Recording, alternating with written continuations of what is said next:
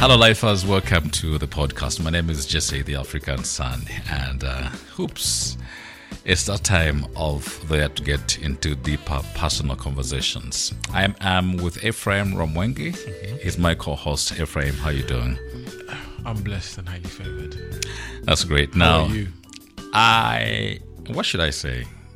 I think I am both excited Mm-hmm. about the year and the possibilities of this year 2024, Mm-hmm. but at the same time, I don't know for some reason I've just gotten so tired so early in the year. Mm-hmm. I feel like I need to rest literally every day. Mm-hmm.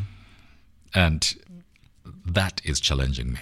But interesting thing, I remember. Do you remember during during December, towards the end of the year, I talked about how t- 2024 is going to be that year. Do you remember? You did, yes. I said it's going to be. You know, you can see it coming. You know, when you can smell rain, you can smell economic prosperity, and you can just see it coming. So I knew that the year was going to be good, but I didn't think it was going to be this hectic. When you talk to a lot of people, they'll tell you, "Man, January went by.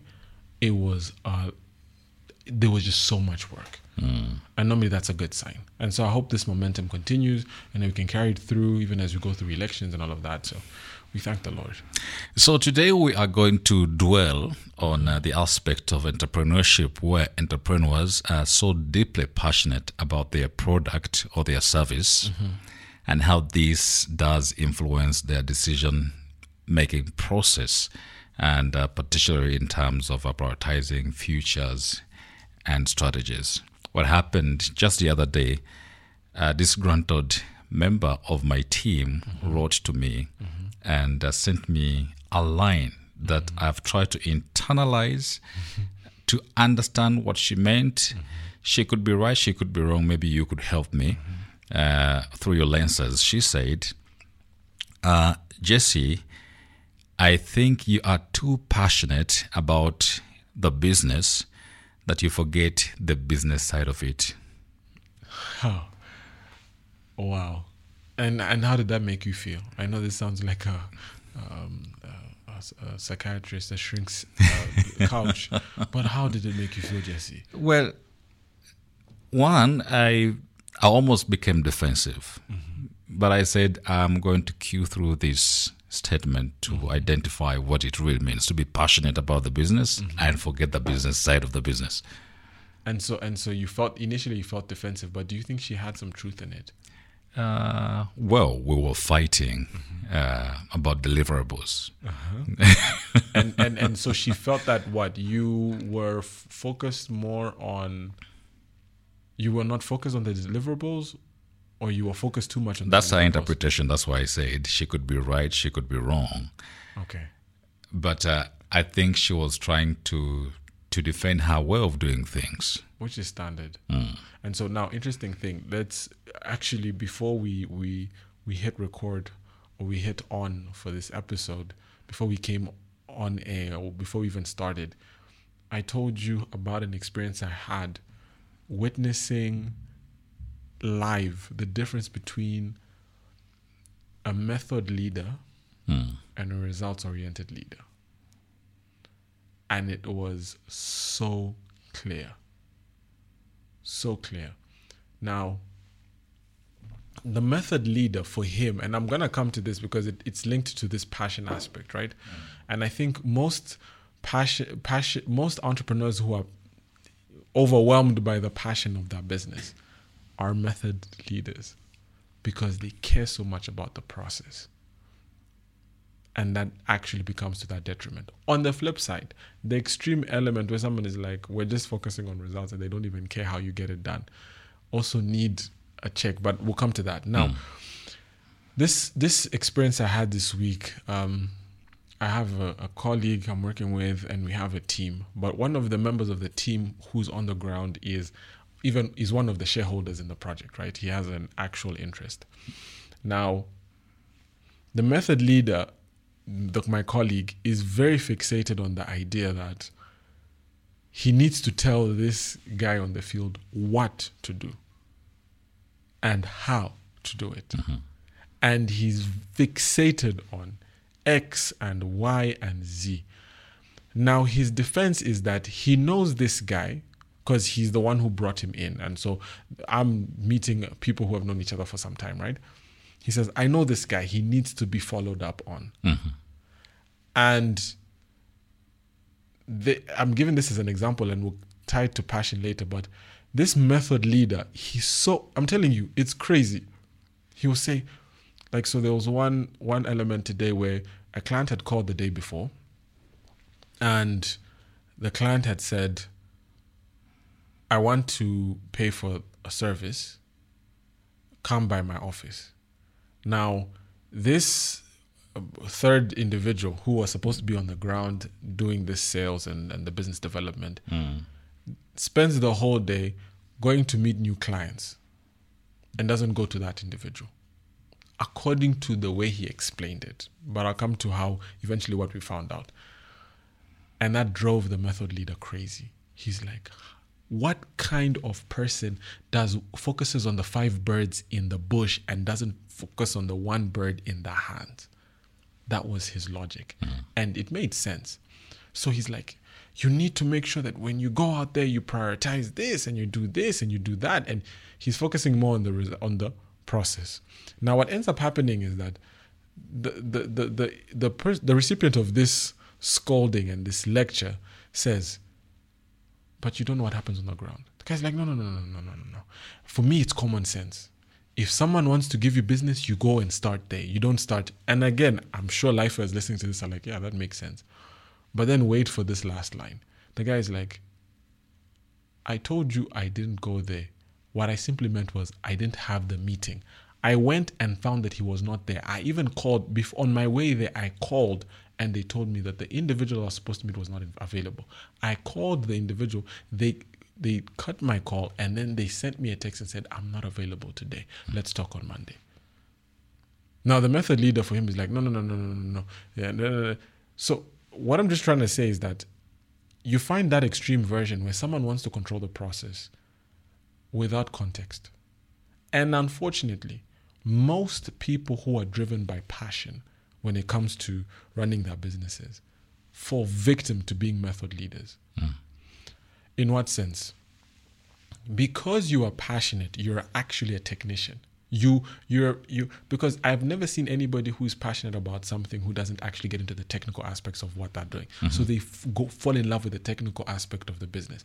Those individuals can never unless they have they are mature and they've spent a lot of time but majority of them fall into that trap of i know what needs to be done and i know how it needs to be done and so they become these micromanagers of on process and they f- get so fixated with that and they forget about the output now coming back to you and my guy i'm sorry if i've picked violence but it's loud. No, it's okay. It's a good conversation to have. And so in this context that's why that person accused again i don't know the details but because i know who you are and i know the kind of work that you're doing jesse we talked about it during the week when we are talking about um, when we did the kigali in the morning with belize we talked about how we okay not let me not talk about myself it's about you at this juncture. How you love radio broadcasting. You just love it. It's something you can do for free. You're passionate about it. What that simply means is that you love this. You know what it means to sit behind the mic and do a job. And you know everything because of your experience, everything around radio and broadcasting. So because of that passion and the and the knowledge that you have around the process, there's a risk that when it comes to how you structure and design the workflow, your relationship with your your your team, the deliverables as you mentioned, how they're set, you are so fixated on on certain aspects, and that's why even if we talk about results oriented leaders versus method method leaders, I would argue and say that on to one degree you're probably a results oriented leader, no. Mm-hmm. But I also believe that there's also an aspect where you go into the method. Now, you cannot be one or the other. You have to be a weird mix of the of the two, and that's where the game is. You have to be. You have to know the process enough to know what to expect of your team, and then hold them accountable to it, and not just say, "Oh, as long as you perform, I'm fine fine with that." Remote working, not the remote working like where you get a job when you're in Rwanda and then somebody it's a company in the US. I'm talking of like the old school remote working where you would you would an organization would allow you to work from home, right? Remote working in that context during COVID it went went up. It it it rose because of just the realities of of of the lockdowns, right? Mm-hmm. But when you now track back and now people were looking at maybe this can work, you know, people, it's about results. It's about results. You remember that that conversation came up. But why are we still going to offices? It's because we realize that meth- there is no method without results, and there's no results without method. And so it's you can't just say ah, people figure out figure out that method. We let's just focus on the results. So I say this because sometimes as entrepreneurs, because we get so fixated, we are so passionate about what we do, we get so bogged down with the process because we're because of the passion we become technicians. Then we get so bogged down with the process, and then in that single-minded focus, we tend to to create these barriers to progress within our own organizations. Let me uh, use another example, which is quite far away from broadcasting. So, in my other business, which is a spa and saloon, I hire this employee. Uh, normally, the way of business which I have learned for this market is for a hair technician, you have to pay them an advance. And so this person takes an advance of about $15,000. dollars And uh, Wait, I need to be a hair technician. he So- says he he was to start work in January. Gave me a date, but then never turned up to the job. Now, in the contract, he was supposed to return a certain amount of money per month of that advance. have you have you already paid? You had already paid him the advance. Yes. Mm-hmm. It's put on the account. He doesn't report on the job. But in the meantime, he starts to deposit the expected amount of money without necessarily Coming to the salon. coming to work. That's crazy. Now, where you have a method and there are Results, results, yeah. how do you mingle in That's between the crazy. two? No, that's okay. I know this is your business, and I want to put it out there. But how are you? How what? How are you? What, what are your thoughts? Okay, so initially, initially when you started seeing the deposits come, what was your initial reaction? I try to look for him. He doesn't pick up But the money still comes. and says, But I'm putting back the money. But I want to build a business. So what did he do? So he took your money. I don't know what, what he could be trading You don't to get know. profit. Maybe he's out of the country. I assume he's in the DRC. Wow, that is crazy. At least you're still getting your money back. I, so okay, let me let me get serious. Um, this is crazy. Uh, so life is you can hear like what like I I don't know you can't make this stuff up. It it sounds like a movie. By the way, kudos to the guy for paying you back your money. Like he- kudos to him by the way. But on because people don't pay. But for him okay let's talk about now method and method and results right process do you focus on the on the way on the on the how or you focus on what you get out of it right i would say in such a case as far as i'm concerned that individual is not going to come and work for your business It doesn't look like he will. yeah. So in that context, there is no there's no conversation on method because you need proximity for method to work, right? Mm-hmm. In this context, the fact that you're just getting your money back, it, for me, I consider it a recovery on on a bad debt or an advance payment. So bad debt, in this context, you prepaid for something, so someone owes you money, and now that it, it could turn into a bad debt because it's a debt owed to your company. So them paying it back there's no interest. So so the, the certain amount of money he's supposed to deposit per week and this is a question to you uh, mr uncle prosperity is do the the amount he's supposed to pay back is there an interest on it Well, he's not supposed to pay an interest on the money. However, I expect that he is in the business And generating making money. money, generating money from which I remove that money that money And and so also should have a surplus on what he has made. so it's a minimum mm. so you're currently at a loss Of course. Okay, so I, I think in that in that context, that one is has nothing to do with method and result. The result in this case is the recovery. I would say that in such a context, in such a situation, don't view it as what we're discussing here about method and what in relation to your business. This one is simply a bad debt that God has allowed you to recover. By the grace of God, you have you've been able to recover it, and that's how you should. Without so much assurance, if all of it will come. This is better than nothing, bro. Hmm. Like I, I'm telling you, you, you, wow. By the way, this is such a unique case study. Okay, I call it unique. You find this is common, but for me, I've never heard of such a situation where someone is so trustworthy and untrustworthy at the same time. no, like, what? This, do you know this is such a like this is a paradox. It's a it needs to be studied on, on how oxymoronish it is. Someone is so untrustworthy that he doesn't show up, but he's trustworthy to the point where he's like, I need to honor my obligation, but I by not honoring it, No, I think maybe being cautious that he could be caught outside of the law mm. because it's breach of contract. And then says the minimum I can do is to buy time and pay a deposit back of what I'm supposed to pay. So you so so do you believe that this individual is trustworthy or untrustworthy? Well, uncouth. Okay, that's the third option you have added, but I've asked a simple question: trustworthy or untrustworthy? Untrustworthy. But they're paying back the money. Like, there's no guarantee that they'll maybe make a third installment But or a is there any installment. obligation to pay it back? Like honestly, to say that the law is your your guard. I mean, there's only so much the law can do when it comes to making someone pay back money. Hmm.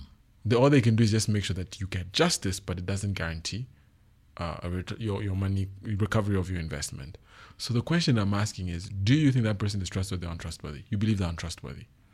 Yeah, by nature of character, not to show up after committing two and they desperately needed the opportunity.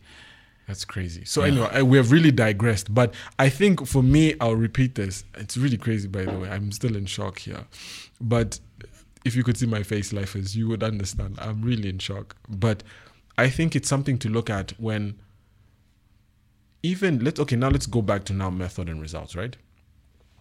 I've mentioned when it comes to onboarding talent, sometimes we tend to get a bit complacent in, with that process. Hmm. And I would advise anybody in such a context, if you're giving advances to people, they have to be these guarantees to protect yourself. And I know hair technicians are rare. That's why they're paid so much money because they come with a, a huge client base. Mm-hmm. They're an asset. It's like buying an existing business with goodwill, right? But you need to make sure that you are safe and covered. You know, there's a book called Smart Trust by the son of Stephen Covey. Hmm. Stephen Covey is the guy who wrote Seven Habits of Highly Effective People. So his son wrote a book called Smart Trust. And in that book, the premise of the book is trust but verify. You cannot go and just blindly be like, oh, he's my homie. He's got my back. No. Like for me, one simple thing I do if I'm gonna lend a friend money, I'm like, okay, I'm giving you this money. When am I getting it back? How am I gonna get it back? What are you expecting to get? How are you expecting to get this money back, and by what period? Just that element is just verifying that this person has the capacity to pay me back. Sometimes I even give the money when I know that this money might not come back. Our next session is going to be a little shorter because we have taken so much time on this. Really? It's a case study for Ephraim. Maybe he'll come back with, uh, you know, with some undertaking of what uh, we pull out of it when the storm finally ceases. With trust and trustworthy people. This is Living Entrepreneurship by Saltee. My name is Jesse the African Son. I'm your host together with Ephraim Rwamwenge. Let's take a break. We should be back shortly. But that really happened.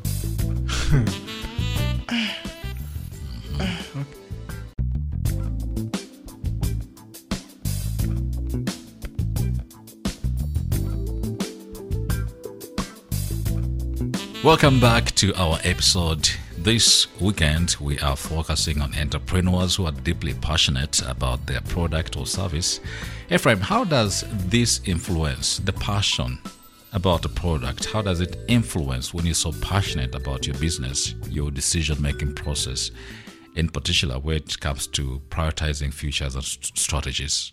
Okay, so I see you want us to get back to the technical aspects of it, but um, We're going to use really less time because Mm, okay, yes, I get, I get. Let me get straight to the point quickly. We tend to have this thing where we are um, fixated on. We have what we love. Let me put it like that. Jesse, you have what you love. I have what I love. I have. I love what I, I. There are things in my business that I like to focus on. So you find that in business, you're always going to have to prioritize. Actually, the, the, the number one job of an entrepreneur is prioritization. Hmm. Actually, the number one job of any human being is prioritization. So you have to, because we never have enough resources to do what we need to do, we are always having to decide which one is more important than the other. And so you find whenever you have a passion, if you have not addressed that bias, there is a 99.99% chance that you're going to make a very biased decision in favor of your passion or whatever you love.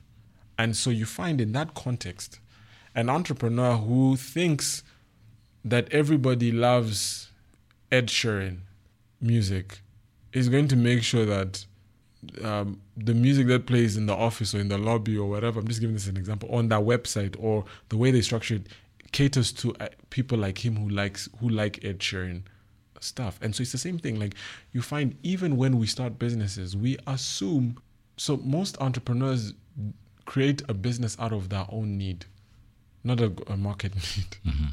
So someone will be like, hey man, if I could have someone, if I could have a product, wait for it, if I could have a product or a phone that could call, file my taxes, and cook lunch for me, ah, that would be a fantastic phone. They'll be like, hey, I need to go and work and, and design that phone. They dedicate their whole life to trying to solve that phone, thinking that other people also want the same phone. And then they'll get they get five years down the line, they get to a point where they realize actually it's only them that wanted it. And they made that decision out of emotion. Here's a simple example. Jesse, have you ever gone to a restaurant or ordered food online when you're hungry? Have you ever? Hmm. online.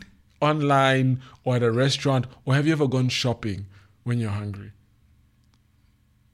Well, I don't have a memory of it.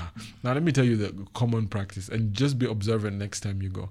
There's a weird thing. Whenever we, you're hungry and you, you place orders for food, if you have access, excess money, like you're not working on a budget, 90% of the time, you're going to go and buy more than you need mm-hmm. Because it's an emotional, you're driven by hunger. You're driven, it's like how someone who has grown up in poverty and then you give him a lot of money today that guy's gonna make weird decisions. Gonna go and build, buy a house he doesn't need, buy cars like seven cars that he doesn't need. You only need technically need like one car, maybe like a second car just in case the first one has issues. But if you bought the first one brand new, just service it, you'll be good. Hmm. And you don't even need a the difference between a, a, a three hundred thousand dollar car and a hundred thousand dollar car is literally nothing, just from a few perks. And so what I'm just trying to say is this: the same thing happens in business. Our passions can bias our decisions. It's a fact. And so you need to be aware of those biases brought on by your passions. By biases, you mean blind spots. Definitely. Because you are driven by emotion. You know, you need to make emotionless decisions as an entrepreneur. So fa- most of the time, be passionate about something, but remove emotions, remove that passion from the decision making process. You remind me of uh, one uh, broadcast house owner who used to call the radio, whose target was for teenagers, really mm-hmm. young people. And then he would call when he was in the bar mm-hmm. and he would ask, My friends are together with me in the bar, and they were wondering, Why aren't you playing some Kanda Bongo Man mm-hmm. music? I said, So this was the target audience, like, mm. just play Kanda Bongo Man. So while they were doing like a hot 10 songs of the day, It will just throw like new songs. Mm. And then that's the time he was listening to the radio. He calls and says, just put the oldies, Kanda Bongo Man. And he had he that was his passion for music. But then it led to him prioritizing his own interests over the interests of his target audience. And i'm sure is the broadcast house still in business? Well, struggling. like, as expected. I, i'm not surprised. I'm not as surprised as when i found out that you had a trustworthy slash untrustworthy uh, potential hair technician. Like that that story has still shocked me. I'm sorry to bring it back but what how, how what Okay. Uh, in the interest of time, Yes, sir. you speak about those who are passionate and how they could err, you know, in running business because they are not uh, what's the right word to use. Uh, they're making decisions based on the on feelings uh, and things that they want to see that make them happy about owning or running the business and not being objective. Now, uh, what does that place, for instance, company policies, where you say, this is how it is done, this is how we make bookings in the system, this is how we attend to our customers, our tradition, our culture as a company, because I know in building a company, you want to build a culture around it on how things should be done. Wow.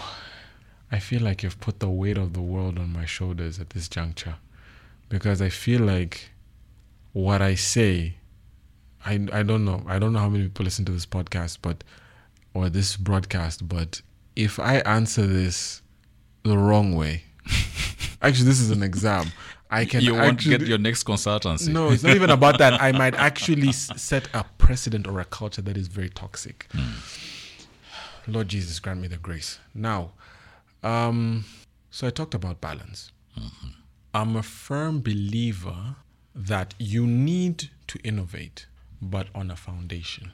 Again, this method leader that I was telling you about with this individual, the recipient of the scolding, he, our our fellow partner, right? You could see at the heart of it was this guy who's used to being on the ground is like, but that's not how we do things. And this senior guy is like, but you need to style up. And unfortunately, in the past, results were gotten from the old methodology. The question then comes in is is the old methodology wrong? Hmm. Is it redundant for us to feel the need to innovate? And are we going to wait for the old methodology to become redundant for us to decide that we're going to innovate? Won't it be too late? Hmm. And those are some really tough questions. Now, I've said a bunch of questions. Bookmark that part and keep re listening to it because those are the questions that are going to help you figure it out. I don't have an answer because there's no one size fits all for this. Mm-hmm. The only reality is simple go and figure out a balance. What is that balance? You're saying we need structure. We have done things the old way and they have worked. But what can we do better? I've talked on this on this on this show and on this podcast about kaizen. It's a Japanese philosophy that that had made them become what they became. Hmm. And at the heart of Kaizen, what Kaizen simply is, is continuous improvement. Just always try to become better. Compete with the version of yourself yesterday. Am I doing something better? Ephraim, right now on this podcast, on the last episode, did I enunciate words better? Did I was I more articulate? Did I simplify things more than than I did than I normally do? Did I did Jesse and I engage? I'm always trying to reiterate. Doesn't mean that there's something wrong. Doesn't mean that the old way is wrong. So what I'm trying to say is that when you foster a culture in an organization as a leader, tell people there's nothing wrong with the old methodology. We find comfort in it, but we need to be better. We can always be better. In an instance of uh, a new onboarded colleague, uh, what should be the straightforward communication that you can bring in your ways from wherever you're coming from? Uh, I believe when you onboard somebody, you're bringing them for something. So if you're bringing somebody because of their experience, let them come with something that they can add. If you're bringing somebody in for that freshness, let them become innovative. Let don't if they're coming from a toxic organization, but you feel like this is a talented person who didn't get a chance to thrive in that environment, tell them, my dear, however you did things in that organization, forget about it. We have a ways our ways of doing things here, but we are open to learn. Now, there's a conversation I was having with a young friend of mine, um, and she was talking about. So we saw a, a reel where people were talking about how Gen Z, how Gen Z, people complaining that Gen Z are hard to work with. And then this Gen Z was like, actually, no, we you, millennials or the older generation are harder to work for. And they talk about how it's mainly the old guards who are gatekeepers and are refusing to to kind of shift with times. And so I had this conversation with this friend, and we're talking about it, and she's like, yeah, actually, I feel that way. My bosses are so fixated on old methodology, and I'm like, we need to style up. And so what I what we derived from the conversation as we went on and we talked about it, and by the way, it was a very long conversation, maybe about four hours of face a face to face meet. And for an entrepreneur, it's hard to find that time, but it was such an engaging conversation on this point because it was so interesting. We concluded that as a young person, a new on newly onboarded person, fir- your your first job is to sit and observe. There's a saying, I don't know if I think it's African, that only a fool enters a room and starts talking. Mm-hmm. And so take a step and observe. Because whatever you think you're bringing to the table, you might find that it has already been suggested and there's a reason why it's not working. So instead of you trying to bring new things that people have already talked about and have failed, study why that thing hasn't failed and why you think it's so important and try to find a workaround why that obstacle that prevented it from being established in the first place. That is it. That is it. So the Gen Z are the kind of uh, you know team members who would. Let me just take an example to just talk about a bank which brands itself as a blue bank, and then there's another bank that brands itself as a green bank. So when a Gen Z comes to work, they would prefer that these colors are mixed, and so they want to to position the bank as a mix of bl- blue and green, and they call that being innovative. And that uh, the the millennials are thinking the old way because they don't want to change to flip But do you know that the positioning of the brand. But do you know that it all comes down to I was about to say interest, but I think I'll be I'll be doing this conversation a disservice. And I think to the Gen Zs that are listening to this, you can tell f- from this conversation that Jesse and I are not with you in terms of age. Uh, we are slightly older than you, um, or even slightly significantly older than you. But I would say that interesting thing I've noticed about the way Gen Zs view innovation they view innovation for innovation's sake. It's it's like a rebellious innovation. They rebel because they have to do it differently. It's not because it's necessary or it's functional. They just want to do it. Like it needs to be different. Why? No, because this we, it's modern times. Okay, we understand modern times. We have to move with the times. But why exactly do we need to make these changes the way you say we need to make them? Because there's a real life cost and implication to it. Basically, you're saying they, they want innovation without reason. They just want to innovate for innovation's sake. To be fun to be doing something. I, hmm, I didn't say it, you said it. and I know Gen Zs are going to take off my head for this, those that are listening. But I, I noticed there's one big organization and I saw them set up a TikTok account and they're doing all these trends. And it's a big company in Rwanda. But the people behind it, you can see they're just doing they have a TikTok account and they're follow and they're doing all this they could produce better content because they have the budget but they want to do they brought that innovation for innovation's sake this is a global brand so if these people wanted to be serious with TikTok and use it the way it should be used they could do significantly more than just doing uh, challenges you know I mean, and it's not like even the content gets all that attention because it's it's misplaced. But the Gen Z who or the Gen Z folk who went into that mix went and convinced these people that we need a TikTok account. Why? Because we need a TikTok account. Without a strategy, without a plan, And we without a need to jump into challenges. Yeah, we need to we, to- we need to move with the times, man. You know, it's TikTok. And you're like, but what's the strategy? Why? And so that's it. Like I, I feel like uh, I've, I've come for the Gen, I've come for Gen Zs, and I love them, and I have many friends who are. But I'm like, guys, if we're gonna innovate, we need to innovate with sense. Yeah, we need to have imam. This is Living Entrepreneurship by Saltee, hosted by your story, Jesse, the African Son. I am with Ephraim Rwamwenge here. Our today's conversation is when entrepreneurs are deeply so passionate about their product or service, how does this influence their decision making process? Ephraim has brought too much insight, and I hope that you get learn from our examples here in how we do business. And maybe if you can just slide into a DM and uh, share with us what's happening with you in your different areas of doing business. You can also challenge, you know, our thoughts and how we do things, and together we can get learn. Ephraim, quickly, if you could share our social handles and how people can access this podcast. Yeah. So uh, first and foremost, we are exclusive to Royal FM. Uh, we are broadcasted every Saturday at 10 a.m. Um, I believe you can also catch catch us on Sundays. I don't know if it's if it's 7 p.m. 7 p.m. Um, now that's exclusive, but you can also catch us on social media. You can find us on Spotify, on Apple Podcast. We're at Living Entrepreneurship by Saltee. On our social medias, we have Instagram, we have TikTok, we have YouTube, uh, we have Facebook. That's at Saltee Africa, S A L T E E Africa. The whole point of this is to create a, an- a learning platform for, for you lifers, the people who wake up every day to go grind it out as entrepreneurs, or those who are thinking about doing so. That's the whole point of this. So look for the content. It's designed for you. And until next weekend, when we'll bring to you another episode, God bless you. Bye bye.